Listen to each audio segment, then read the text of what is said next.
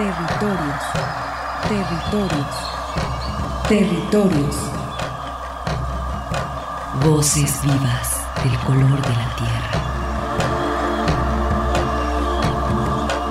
¿Cuál es el objetivo del Congreso Nacional Indígena? Es el de defendernos como indígenas, de que nos reconozcan nuestra autonomía. El Congreso Nacional Indígena tiene unos principios, son servir y no servirse, representar y no suplantar, construir y no destruir, obedecer y no mandar, proponer y no imponer, convencer y no vencer, y bajar y no subir. Estos son los principios que, en el que ha trabajado el Congreso Nacional Indígena. Una de sus consignas dice, nunca más un México sin nosotros. Territorios. Esta es una producción de la Coordinación de Extensión y Acción Social.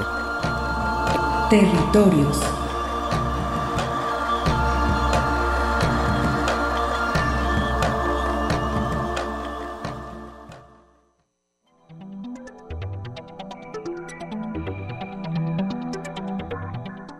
En Jalisco habitan casi 8 millones de personas y aproximadamente 5 millones en la zona metropolitana de Guadalajara. Las localidades birráricas se encuentran en los municipios de Mezquitic y Bolaños al norte, y los pueblos nahuas de Tuxpan y Cuautitlán de García Barragán en el sur del estado. Sin embargo, existe una notoria presencia de indígenas en las principales ciudades del territorio jalisciense. Según el Censo de Vivienda del 2020, la mayor proporción de habitantes de una lengua indígena se concentra en 10 municipios: Bolaños, El Salto, Guadalajara, Mezquitic, San Pedro Tlaquepaque, Puerto Vallarta, Tlajomulco de Zúñiga, Tala, Tonalá y Zapopan. Para el INEGI, el 6% de la población del estado es indígena y en Jalisco existen casi 67 mil indígenas. Es importante señalar que más de 30.000 indígenas radican o se encuentran en la zona metropolitana de Guadalajara, casi la misma cantidad de los nacidos en Jalisco.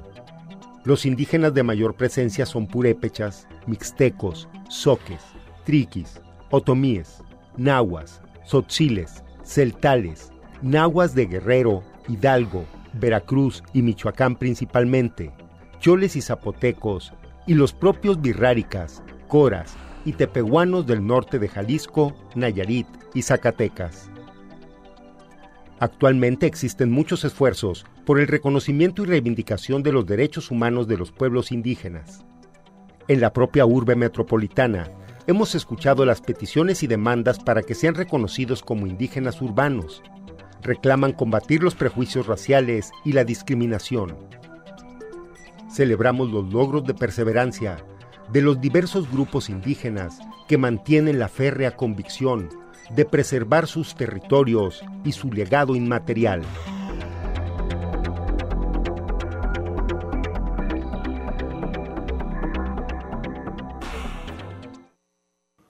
Muy buenas tardes, estimados radioescuchas. Soy Arturo Espinosa y como siempre es un honor para mí estar ante estos micrófonos, tendiendo puentes con las comunidades indígenas y rurales. Les mencionamos que estamos transmitiendo en vivo este sábado 12 de, de marzo desde nuestra cabina en el Parque Industrial Belénes. Saludamos a quien nos escucha a través de nuestras estaciones hermanas de Red Radio Universidad de Guadalajara y especialmente a quien nos escucha allá en Lagos de Moreno, al pueblo chichimeca de Buenavista, Moya y San Juan Bautista de la Laguna y a los al público que nos escucha allá en la ciudad y en el Estado de México a través de Radio Chapingo y también a Estéreo Paraíso que transmite en vivo en este momento allá en Los Reyes, Michoacán. Los saludamos. Agradecemos al equipo técnico que hace posible la transmisión de este programa. En los controles operativos, nuestros compañeros José Luis Vázquez y el compañero Alejandro Coronado. Eh, Ricardo se acaba de ir y el compañero Octavio también nos acompaña en esa cabina de transmisiones. Pues el día de hoy les tenemos a ustedes eh, diferentes temas relacionados con las actividades que se están relacionando aquí en la ciudad, las actividades que están desarrollando en la ciudad, eh, que tienen que ver con festivales que están pues tratando de visibilizar también el trabajo de las mujeres indígenas. Vamos a hablar de el sexto festival que se encuentra en este momento arrancando, arrancó del día desde ayer allá en Tlaquepaque, es este festival de intercultural con un enfoque de género que desde el día de ayer, 11 de marzo y hasta el 20, estará presente. Eh, más adelante tendremos un enlace. Por lo pronto, eh, también, bueno, les invito a que sigan con nosotros. Vamos a tener también un enlace con la comunidad de Cusalapa, allá en el sur, eh, que se está desarrollando también el Festival de Café allá en Cusalapa, donde pues los compañeros de la Unidad de Apoyo a Comunidades Indígenas se encuentran presentes y nos tendrán pues un reporte de cómo se están desarrollando estas actividades que arrancan el día de hoy, se prolongan el día de mañana y por lo pronto eh, tenemos para ustedes esta información donde eh, pues el este eh, pasado 21 de enero eh, vamos a compartir con ustedes pues eh, un avance que tienen por el momento las comunidades indígenas de San Juan Huizontla. Esto se encuentra en Michoacán, donde les menciono que el 21 de enero el juez sexto de distrito con sede en Uruapan concedió un amparo a la comunidad nahua de San Juan Huizontla. Esto se encuentra en la zona sierra costa del municipio de Chicuinila, esto contra el otorgamiento por parte de la Secretaría de Economía de títulos de concesión minera por estimar que con ello se ignoró el derecho de la comunidad a ser consultada de manera libre, previa e informada. Así que, pues, a más de tres años de que se inició el proceso legal en que esta comunidad ha sido representada legalmente por el Centro Pro Derechos Humanos, el Centro PROD, la sentencia dictada dentro del juicio de amparo reconoció la violación a los derechos de la comunidad indígena y declaró la suspensión de títulos de concesión minera a dos empresas hasta que la comunidad sea consultada. Vamos a escuchar esta entrevista, es la 06, Amparo contra Concesiones Mineras, que la compañera Geraldina Lázaro, Geraldina Lázaro, perdón, hizo esta entrevista a Alejandra Elquero Arce del área de defensa integral del Centro PROD. Eh, pues yo soy Alejandra Elguero Arce y soy colaboradora del área de defensa integral del Centro de Derechos Humanos Miguel Agustín Pro Juárez. Muchísimas gracias. Eh, mi primera pregunta es si nos pudiera contar un poco sobre la comunidad nahua de San Juan Huitzontla, que bueno, que es lo que hoy nos convoca, ¿no? Platicar un poco sobre ellos. Sí, claro que sí, con mucho gusto. Primero, muchas gracias por, por el espacio. Eh, y pues eh, compartirte que la comunidad nahua de, de San Juan Huitzontla ha habitado su tierra ancestral desde hace cientos de años su tierra se encuentra en Michoacán, es colindante con Aquila y Ostula, que son otras dos comunidades. Em, existen memorias de la comunidad previo a las colonias, incluso desde 1400, y es en 1953 cuando se reconoce legalmente su nombre como San Juan Huizontla. Es una comunidad en donde siempre ha habido un tema con la minería, ¿no? Pues su suelo es muy rico en minerales, por ejemplo, el hierro. En 2012 ya había habido instancias de minería clandestina por parte de, grupos del crimen organizado. Entonces, en realidad es una comunidad que históricamente ha defendido su tierra, ¿no? En 2018, a través de una solicitud de información, la comunidad de San Juan Huitzontla se entera que fueron dadas seis concesiones mineras a dos empresas en su territorio sin que en ningún momento ellos hubieran sido consultados por la Secretaría de Economía. Y es entonces cuando la comunidad acompañada por el Centro PRO y, la Red Solidaria presentan un amparo contra estas concesiones para defender su territorio.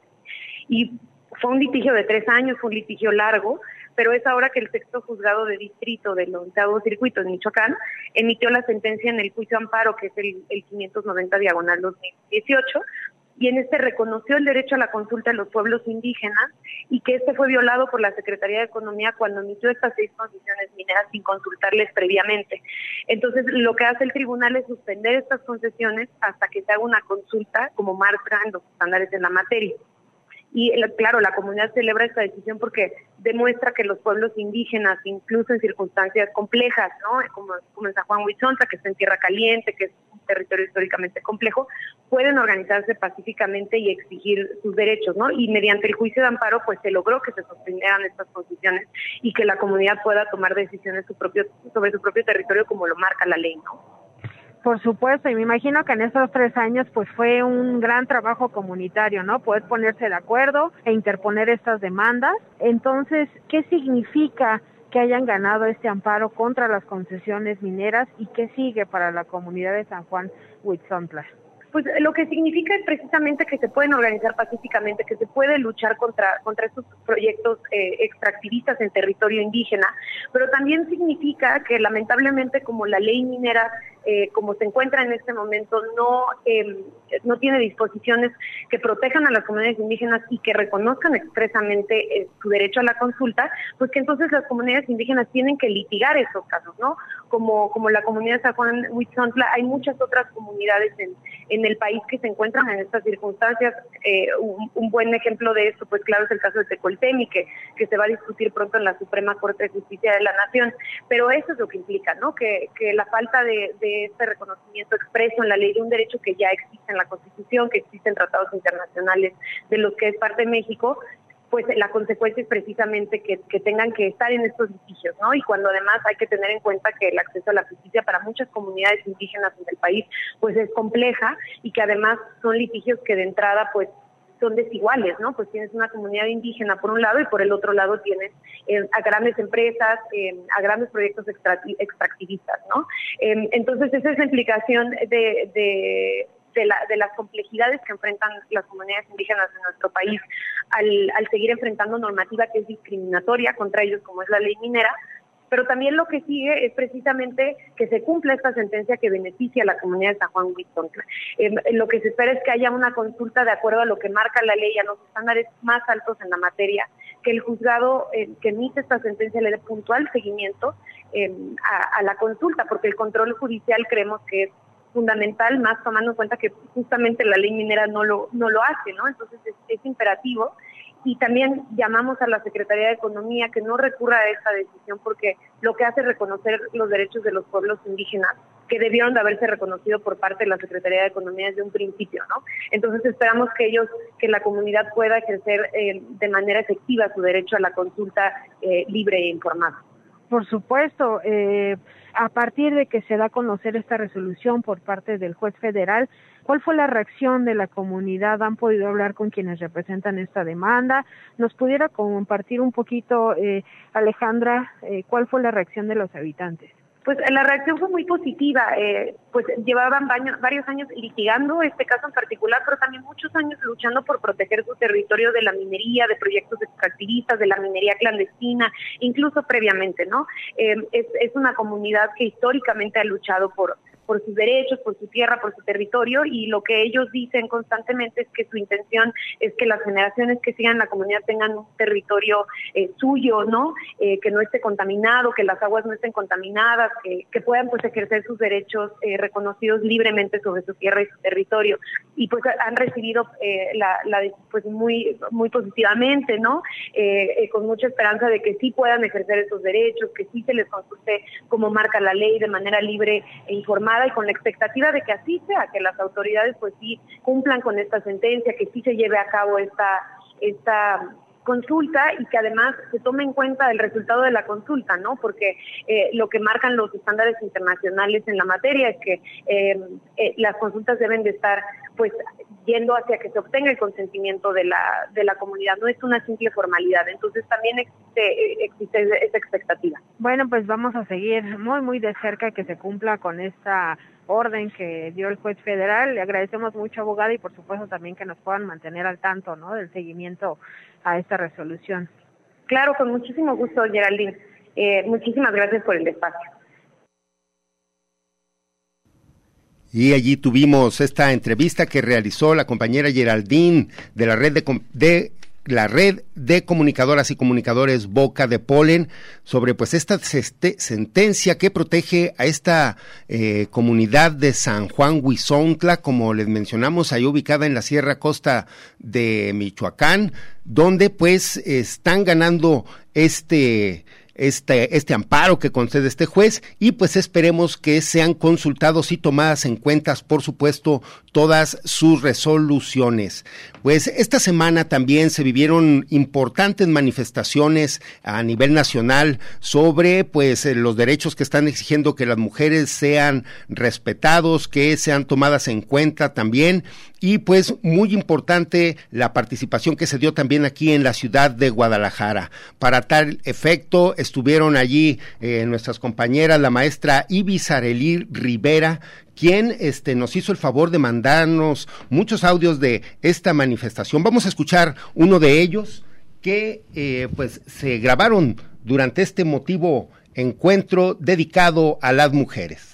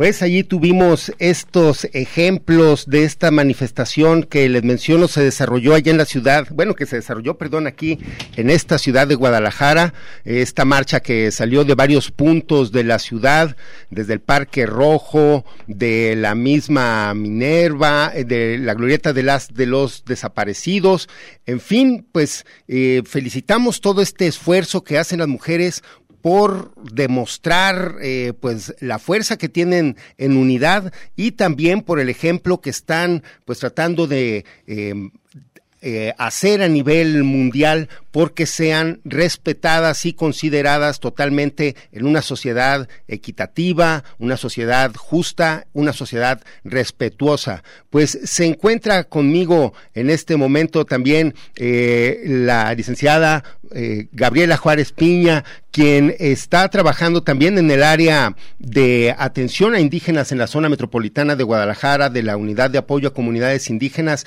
Y pues, Gabriela, Gaby, saludos. Eh, pues para redondear este tema del 8M en Guadalajara, también importante la presencia de las mujeres indígenas en estas manifestaciones. Así es. Eh, justo eh, la presencia de las mujeres eh, indígenas aquí en Guadalajara es eh, que está marcando una nueva pauta de de las manifestaciones aquí en torno a la defensa de los derechos humanos de las de toda la diversidad de las mujeres que somos y que ahora inclusive encabezó esta marcha en el contingente de las familias dolientes junto a eh, las familias que tienen eh, familiares, hijas e hijos desaparecidos, así como también familiares cuyas hijas fueron víctimas de feminicidio y son familiares, pues,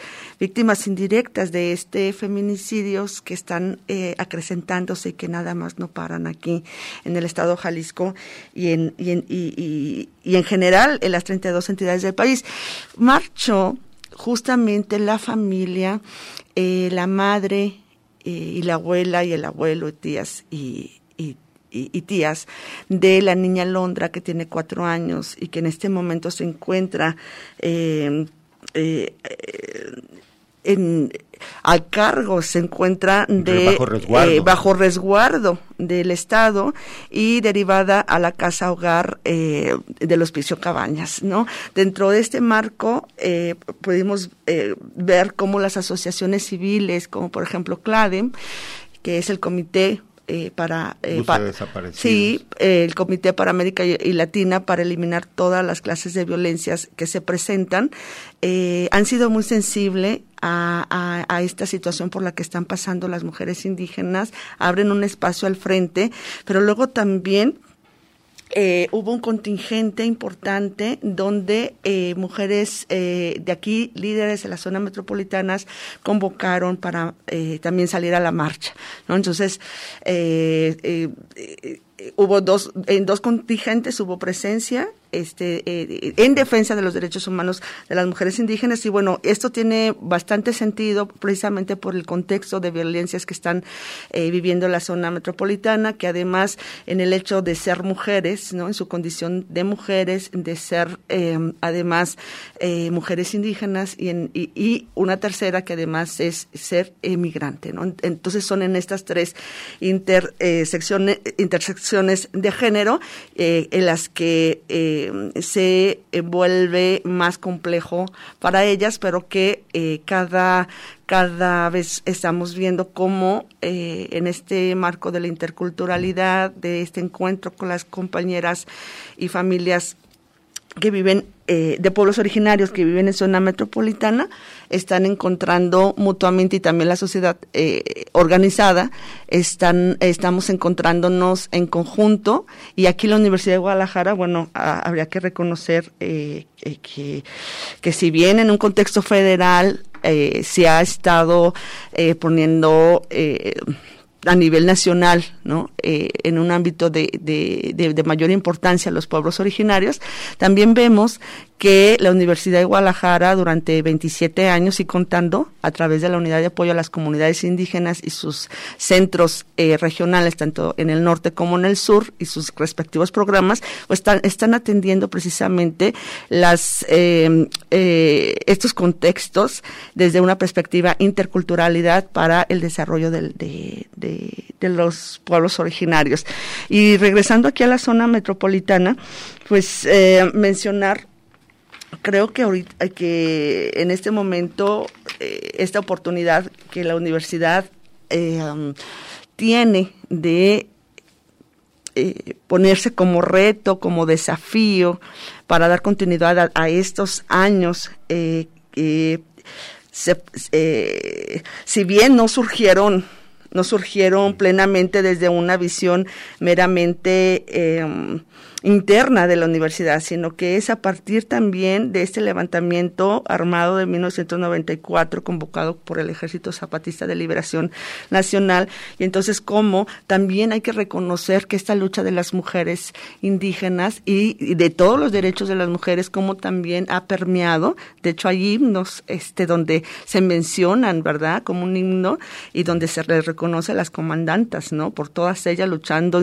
eh, por Chiapas, ¿no? Eh, y en este sentido, eh, es una reciprocidad de, de, de, una filosofía que viene desde los movimientos también indígenas y desde las mujeres indígenas que están permeando también en, en la defensa de los derechos y reconocimiento de los derechos de todas las mujeres.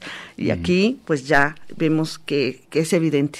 No, pues eh, al menos dentro, como mencionas, de esta universidad se está dando esta atención y pues afortunadamente también se tienen estas eh, brigadas médicas de salud. Eh, me gustaría quizás que compartieras algunos de pues los informes que bien han tenido ustedes trabajando con distintos grupos indígenas aquí en la ciudad de Guadalajara, principalmente por, para acercar estos servicios. Sí, gracias Arturo, principalmente por darnos este espacio eh, en el en este en esta línea del tiempo de la Universidad de Guadalajara en, en el 2017 eh, aún no contaba con un programa que atendiera acciones eh, para acercar a los pueblos originarios en situación de migración ya residentes aquí en la zona metropolitana servicios de prevención promoción de prevención de la salud de promoción de cuidados y sobre todo para conocer de, de, de, de manera muy cercana y desde una perspectiva interculturalidad, de interculturalidad y desde los derechos humanos, eh, poder eh, establecer un proceso de, de, para poder entonces eh, generar un proceso de acompañamiento, porque eso es lo que hace la Universidad de Guadalajara y la UASI, acompañar los procesos. Y en este eh, en ese en ese sentido eh, se em, se vio la necesidad de plantearse un programa que atendiera con acciones em, directas comunitarias y en términos de interculturalidad respetando siempre su cosmovisión, su em, sus formas de organización. Y bueno, eh, es así como la UASI llega a la zona metropolitana de Guadalajara en, y a plantearse junto con las eh, compañeras que ya eh, se tenía ese vínculo de, de, de Guasi con las, con las compañeras y compañeros líderes de colectivas que están organizadas y colectivos organizados y bueno, empezamos con Miramar, ¿no? Empezamos con Miramar, con cinco familias, que después se ampliaron a otras dos, porque eh, tuvieron la inquietud de, eh, de incluir sus propias necesidades, no nada más ha sido una, un, un planteamiento eh, desde la universidad, sino aquí hace falta levantar más información para que podamos reconocer eh, qué problemáticas están viviendo como pueblos originarios. Y en ese sentido, dentro de los informes que podemos mencionar, bueno, que, es que ya se, ya se realizaron dos diagnósticos, uno cuantitativo, este, dentro de este cuantitativo existió uno piloto, como mencionaba, para, para siete familias en las colonias alrededor de Miramar, otro que fue mucho más amplio, con más de con 20 colonias de la zona metropolitana de Guadalajara, que nos permitió contar con una muestra representativa de, de cuál es el contexto de sus problemáticas y de sus necesidades. Pudimos, eh, y la otra parte que, que el, el otro camino que nos permitió conocer eh, la, este, este contexto, pues fue a partir de, eh, nos preguntamos cuáles eran realmente los obstáculos por los cuales eh, no tenían el acceso a la salud plenamente y bueno, eh, esos obstáculos de acceso a la salud, estas barreras, eh, ellas mismas nos las han venido refiriendo y fue necesario plantearnos eh, otro mecanismo metodológico que eh, donde eh, pudieran ellas abordar desde la desde una parte etnográfica, discursiva, eh, desde su palabra, poder reflexionar y verse a sí misma frente a su contexto. En el y, y es así Es así entonces como eh, tuvimos un diagnóstico eh, cualitativo, de los cuales abordaremos un poco más adelante. No, pues eh, muy bien eh, por toda esta estadística que nos estás arrojando también eh, con las comunidades que se están trabajando aquí en el área metropolitana de Guadalajara. Vamos a ir a un corte y regresamos. Sigues caminando. Territorios. Ecos sonoros de identidad.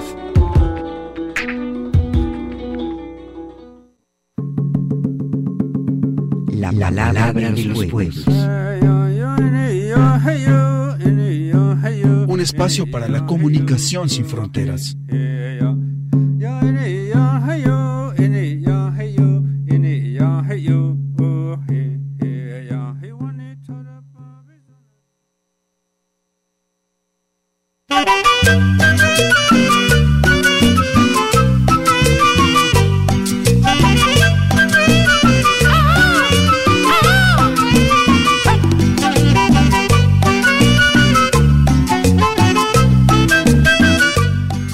Y pues con ese pretexto, con este fondo del cafetal, es como nos vamos hasta la comunidad indígena nahua de Cusalapa, que se encuentra enclavada allá en la reserva de la biosfera de Manantlán, perteneciente al municipio de Cuautitlán de García Barragán, allá en el sur del estado de Jalisco, donde se encuentra pues un el cónclave de la Unidad de Apoyo a Comunidades Indígenas apoyando este séptimo Festival del Café en Cusalapa y se encuentra ya Armando Abreu. Saludos, Armando.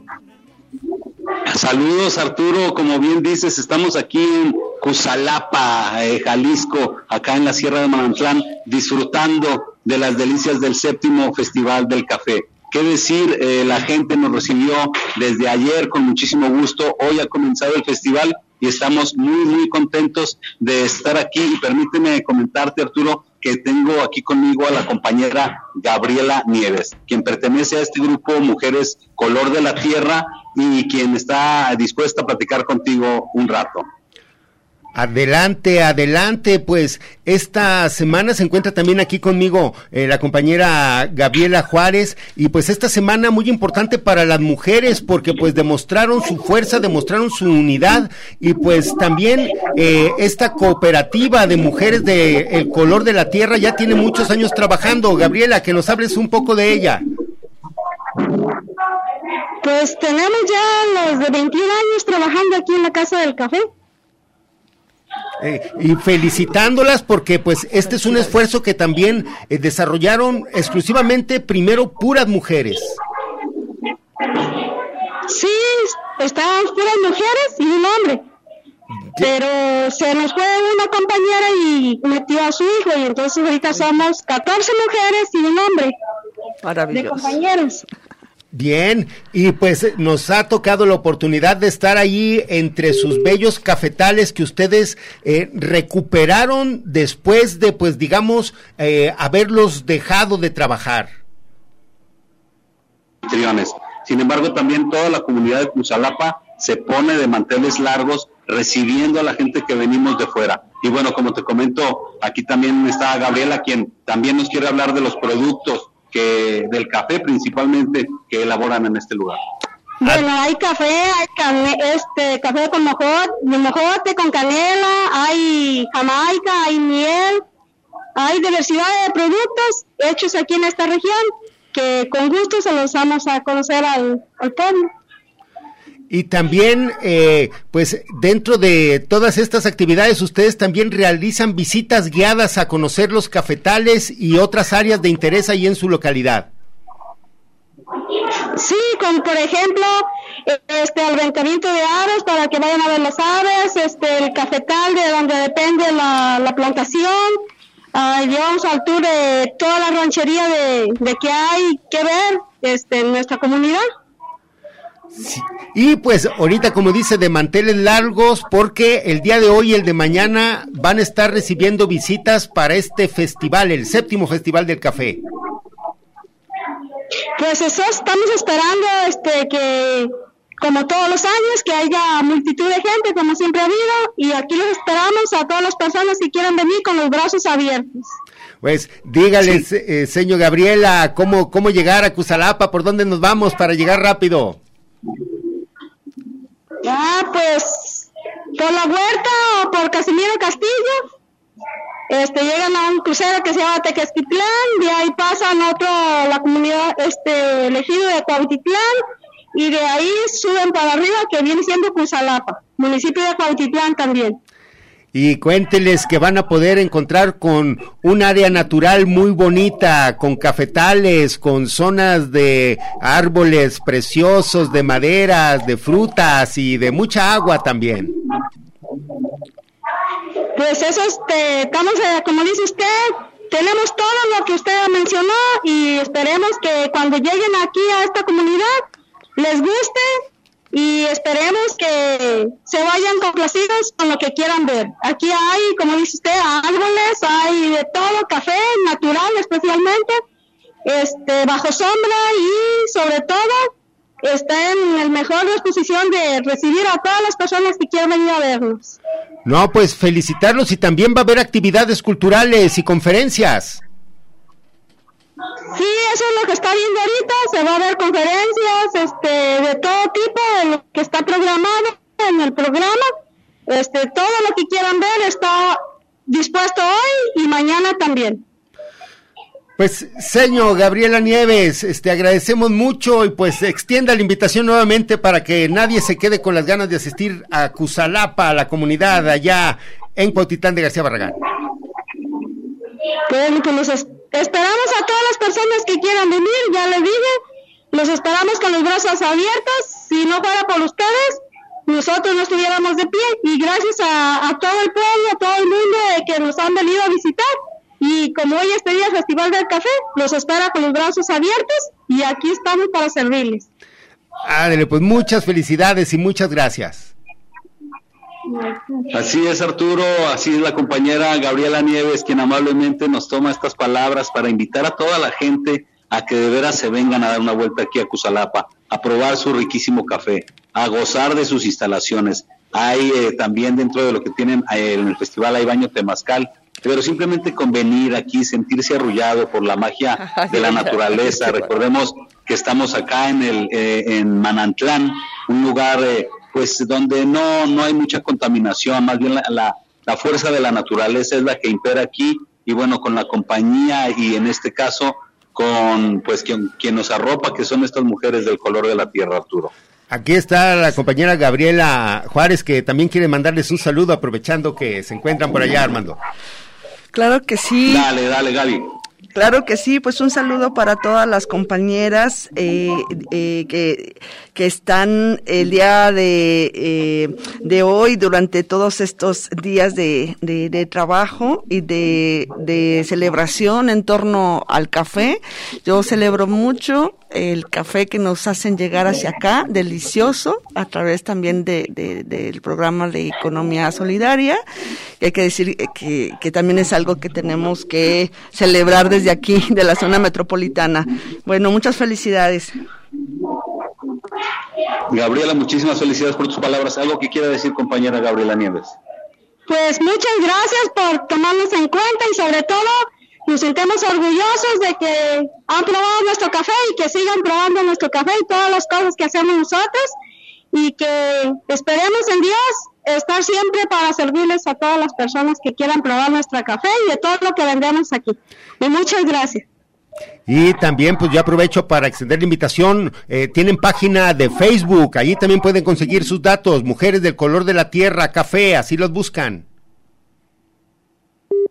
Bien, pues en este momento concluimos el enlace. Agradecemos allí a nuestro compañero Armando y a todos los demás compañeros de la Unidad de Apoyo a Comunidades Indígenas, a la compañera Rosario, a Leslie, eh, al ingeniero Jaime, que también, eh, perdón, el licenciado Jaime Lamas, que también anda por allá, eh, pues a todos los que se encuentran de, de comisión de esta unidad trabajando pues en este festival del café. Y pues tenemos Gaby algunos minutitos. Estamos este eh, obteniendo estos datos. Eh, también nos decías que también hay datos cualitativos sobre el nivel pues de servicios que se ha ido mejorando para la atención a los compañeros y compañeras indígenas en la zona metropolitana de Guadalajara. Sí así es. Eh, como parte de, de, estos resultados, eh, podemos mencionar eh, que las propias compañeras han venido identificando eh, las que esas mismas barreras son propias de una estructura cultural y que no solamente se refieren al, al ámbito de económico y en el contexto de eh, indicadores eh, eh, socioeconómicos y, y demográficos. Es decir, tienen en este contexto múltiples factores que son los principales eh, que, que, dificultan este, este acceso a la salud. Si bien en el área metropolitana eh, de Guadalajara tenemos eh, una población de 28.505 personas que hablan lengua. alguna lengua, también vemos que hay una gran diversidad de lenguas madres de pueblos originarios y que es precisamente a lo que está relacionado los resultados. Es decir, eh,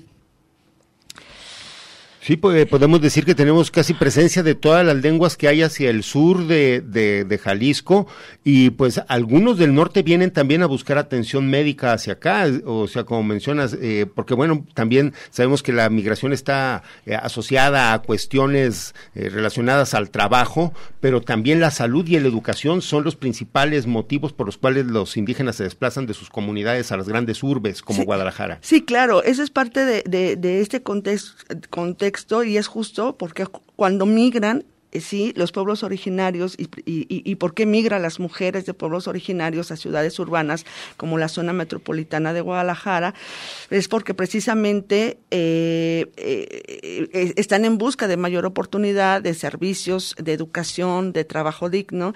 Y bueno, en la realidad vemos que no siempre se cumple ese sueño, sin generalizar, hay quienes sí logran salir adelante, estudiar, tener una profesión, pero tenemos en un contexto mucho más amplio en el que eh, precisamente em, eh, precisamente su condición de eh, pueblos originarios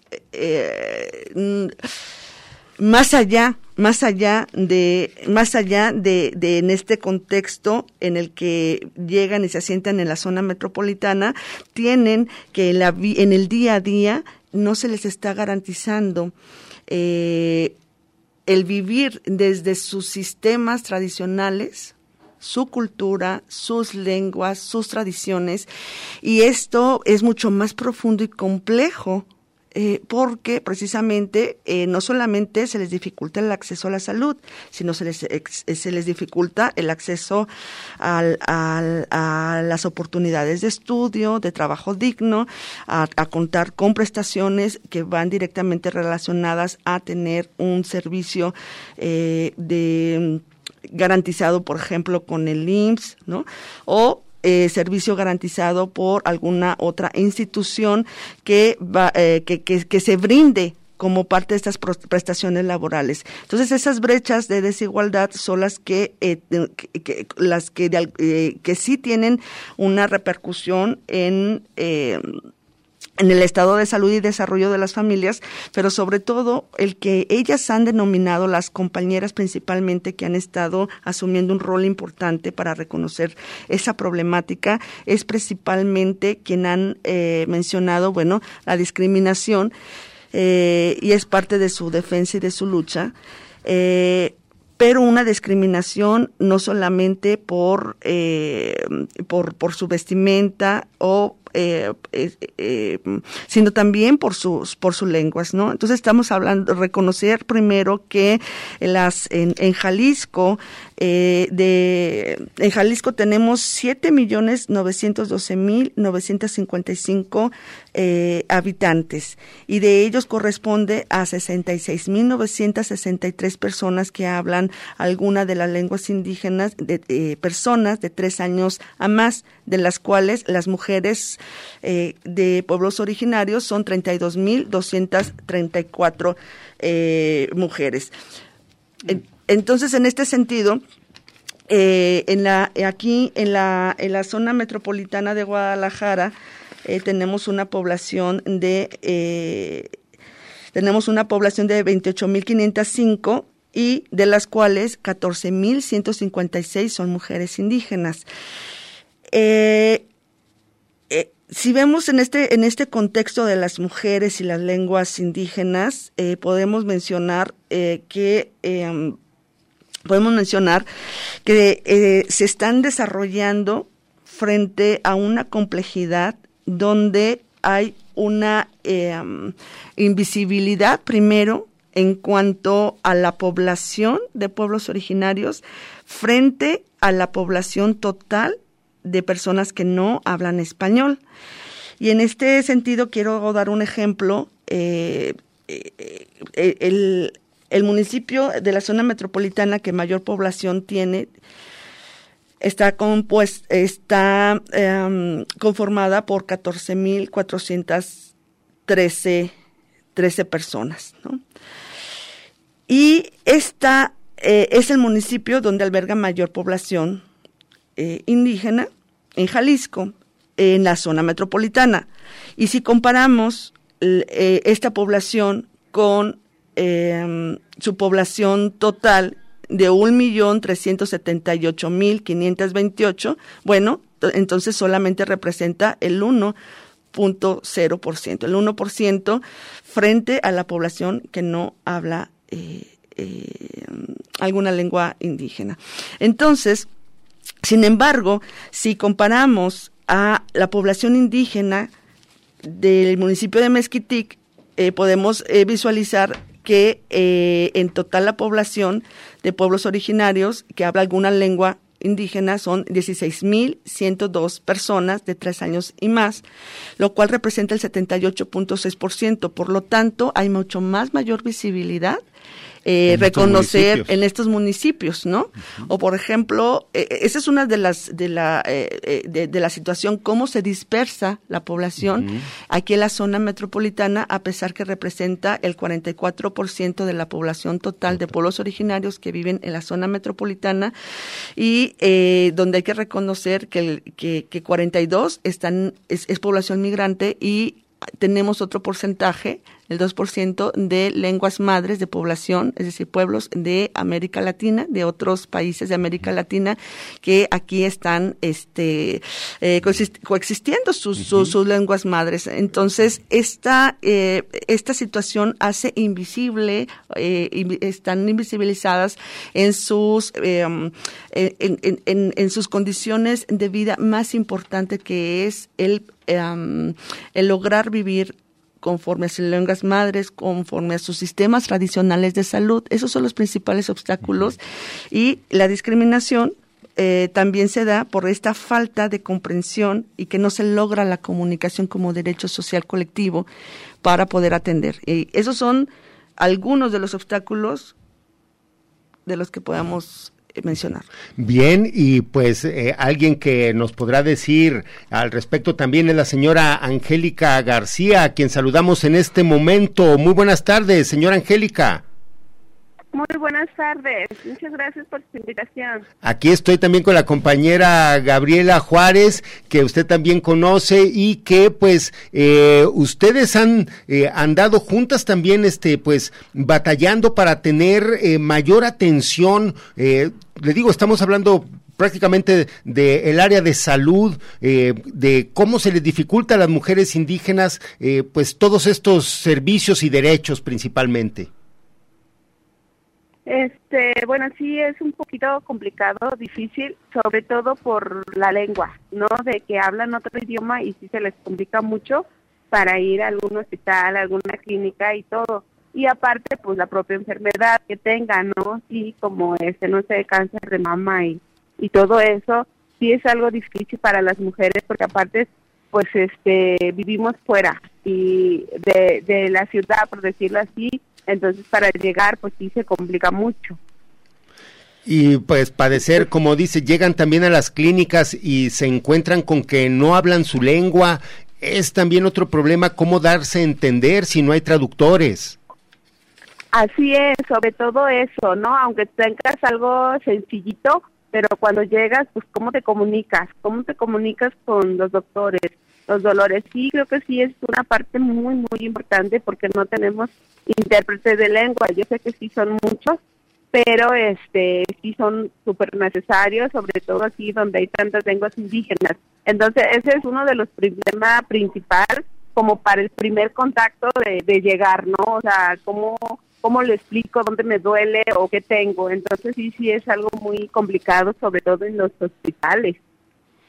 Claro, y pues me imagino también eh, todo eso, pues es como si igual eh, también a la hora de pues ir a la escuela, ir a las tiendas, en donde quiera, se complica la existencia también, pues al no tener traductores. Sí, es una parte muy difícil cuando vienes de tu comunidad, o sea, cuando vienes, el primer problema de tu comunidad obviamente pues es trabajo, ¿no? No tienes este cómo mantenerte, entonces sí es difícil y ya se animan los que nos venimos a venir a, la ciudad, no, pues no, no te imaginas pues lo que te encuentras, de que casi casi pues eres la única persona rara que se puede encontrar, o sea, cómo voy a alguna tienda o cómo pido para comer, o sea, todos esos problemas sí cierto llegando a la ciudad. Los que quieran estudiar, no fue una de las partes más complicadas porque no te puedes comunicar, o sea, te sientes como la persona que no pueden hablar, así te sientes desesperada porque eh, por más que quieras hablar, decir, para ir a una escuela, para entrar a algún lugar, para comer, no sé, para comprar algo, es muy, muy difícil, la verdad, para toda la comunidad indígena que llegan a la ciudad. Ese es uno de los primeros problemas que se enfrentan ello y que sí, de verdad está muy, muy difícil. No, pues eh, muy bien, señor. Eh, desgraciadamente, eh, pues vamos también a hablar también, pues bueno, no solamente de la problemática, sino que pues esta semana ya van, pues como le mencionamos, ha habido importantes manifestaciones de las mujeres en estas marchas que hubo por el Día Internacional de la Mujer, pero también se está desarrollando un festival intercultural que tiene también en la mira este problema dedicado a las mujeres. Cuéntenos un poco, porque este, este festival empezó ayer, díganos dónde están para que vayan a visitarlos. Sí, mire, base a todos los problemas que hemos enfrentado, sobre todo también eh, lo que es aparte de la escuela, del hospital, también como esa parte de las artesanías, ¿no? Donde tú puedas tener, este, sobre todo un lugar, un lugar donde puedas ofrecer tus artesanías, donde puedas, este, tener directamente contacto con las personas para que vean cómo las haces o qué tanto trabajo los haces. Entonces formamos un colectivo, un colectivo este que se llama Consejo de Pueblos y Comunidades Indígenas en Jalisco y principalmente este proyecto es para este visibilizar y dignificar a todas las comunidades indígenas que estamos radicando aquí en, en Jalisco en especial. Y la idea pues es que tengamos ese evento donde podamos llevar a nuestros hijos y ya no estar en la calle, que es muy peligroso estar ahí, podamos traer a nuestros hijos que no van a la escuela, los más con nosotros y tener un lugar digno donde puedes trabajar, ¿no? Y no estar correteada, ni quitada, ni que te quiten sus cosas o algo así. Estos proyectos para eso. Y efectivamente, gracias aquí lo que es el municipio de Tlaquepaque, en la cual estamos muy agradecida con este la presidenta Citlali, que fue la que de alguna forma nos dejó aquí para hacer lo que sabemos hacer, ¿no? Entonces, este, este, este evento empezó del 11, ayer precisamente fue la inauguración, hasta el 20 hasta el 20 de, marzo vamos a estar aquí ofreciendo nuestras artesanías, también va a haber este danzas, va a haber talleres, ya sea de lengua o de artesanía, alguien que quiera aprender a hacer algo de artesanía de cualquier comunidad, eh, aquí se la vamos a enseñar. También lo que es la lengua de taller de lengua, cuando ellos puedan este, aprender un poquito de, de, lo que es la lengua. Y precisamente, Angélica, eh, te, saluda Gaby Juárez, precisamente eh, eh, habrá dos conversatorios en el que estaremos por ahí participando, que, sea, que, que, tienen bajo este eje temático, el cual yo les felicito, les reconozco a todas las mujeres indígenas como, como Angélica, que han asumido este rol de líderes, estos, estos conversatorios en torno a eh, las lenguas con, con, perspectiva de género, ¿no? Tomando en cuenta que el problema es desde la raíz y que hay que eh, conversar, reflexionar y recuperar este proceso que han vivido aquí por lo largo de más de 60 años, eh, que, eh, que donde se da más fuertemente el movimiento eh, de los asentamientos de, de, de, pueblos de diversos estados de la República. Y bueno, Angélica, Angélica, tenemos un minutito. Díganos dónde se encuentra este festival para que la gente pueda asistir. Sí, claro que sí. Mire, invitamos a toda la gente que vengan a visitarnos. Vamos a estar aquí en el Jardín Hidalgo, en el aquí en el centro de, de Tlaquepaque, el corazón de Tlaquepaque. Aquí vamos a estar a partir del 11 hasta 20 de, de marzo, de 9 de la mañana a 9 de la noche. Aquí estamos para la gente que gusta, para que venga a conocer los que no pueden ir a diferentes estados de originarios de donde somos, pues aquí les trajimos la artesanía. Bien, pues muchas gracias, estimada Angélica García del Sueño de Mujeres Mixtecas. Eh, les agradecemos mucho su participación y estaremos en contacto. Así es, muchísimas gracias a ustedes por su invitación y pues aquí estamos para lo que se ofrezca.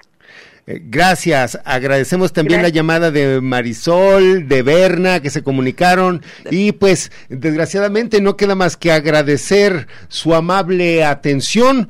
Eh, los vamos a dejar con Radio Universidad. Muchas gracias Gaby también por estar con nosotros. Pues también, también a ustedes y bueno, hay que estar eh, pendientes de los resultados de, de este trabajo en conjunto de la UASI y las mujeres indígenas líderes en la zona metropolitana. Gracias. Gracias. Territorios. Territorios. Territorios. Voces vivas del color de la tierra. El Congreso Nacional Indígena tiene unos principios. Son servir y no servirse, representar y no suplantar, construir y no destruir, obedecer y no mandar, proponer y no imponer, convencer y no vencer, y bajar y no subir. Una de sus consignas dice, nunca más un México sin nosotros.